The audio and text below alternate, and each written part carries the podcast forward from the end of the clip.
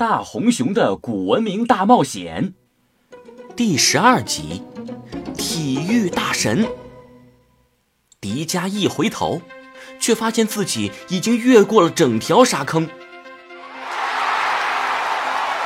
迪迦，你怎么可能跳那么远啊？沙坑的长度至少十米呀！你、你、你刚刚打破了世界纪录呀！我。跳了十米，真的假的？你就甭谦虚了。迪迦是会轻功吧？迪迦都可以去参加奥运会为国争光了。嘿嘿，在迪迦的面前，王楠的成绩算什么呀？王楠有点懵，为什么平时的体育差生迪迦，今天怎么变得这么厉害了？迪迦，没想到侥幸让你赢了。不过下一场是一百米赛跑，马上就要开始了，走，快去参加吧！王楠决定，一定要在百米赛场上把失去的尊严挣回来。发令枪一响，王楠就发现自己错了。只见迪迦一溜烟一样飞奔出去，转眼之间已经消失了无影无踪。王楠正纳闷自己是不是出现了幻觉。因为只是一瞬间，不过几秒钟的事儿啊！可他还没想完，迪迦忽然又从他的身后冒了出来，跟他并排着跑。王楠，我追上你了！哦，迪迦，你你追上来了！我刚才果然看错了，我还以为你已经到终点了。你没看错，其实我已经围着操场跑完一圈了。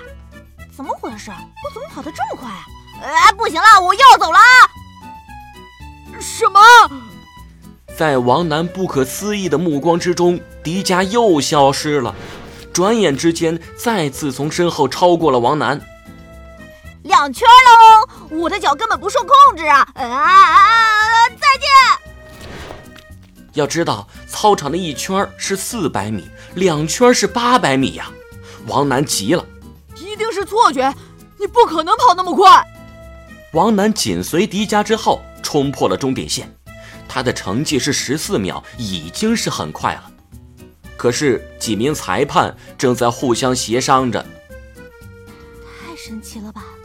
这个叫迪迦的同学，怎么只用了三点五秒就跑完了一百米？世界纪录的创造者博尔特也才跑了九点五八秒啊！可是这个迪迦在刚刚已经三次突破终点线。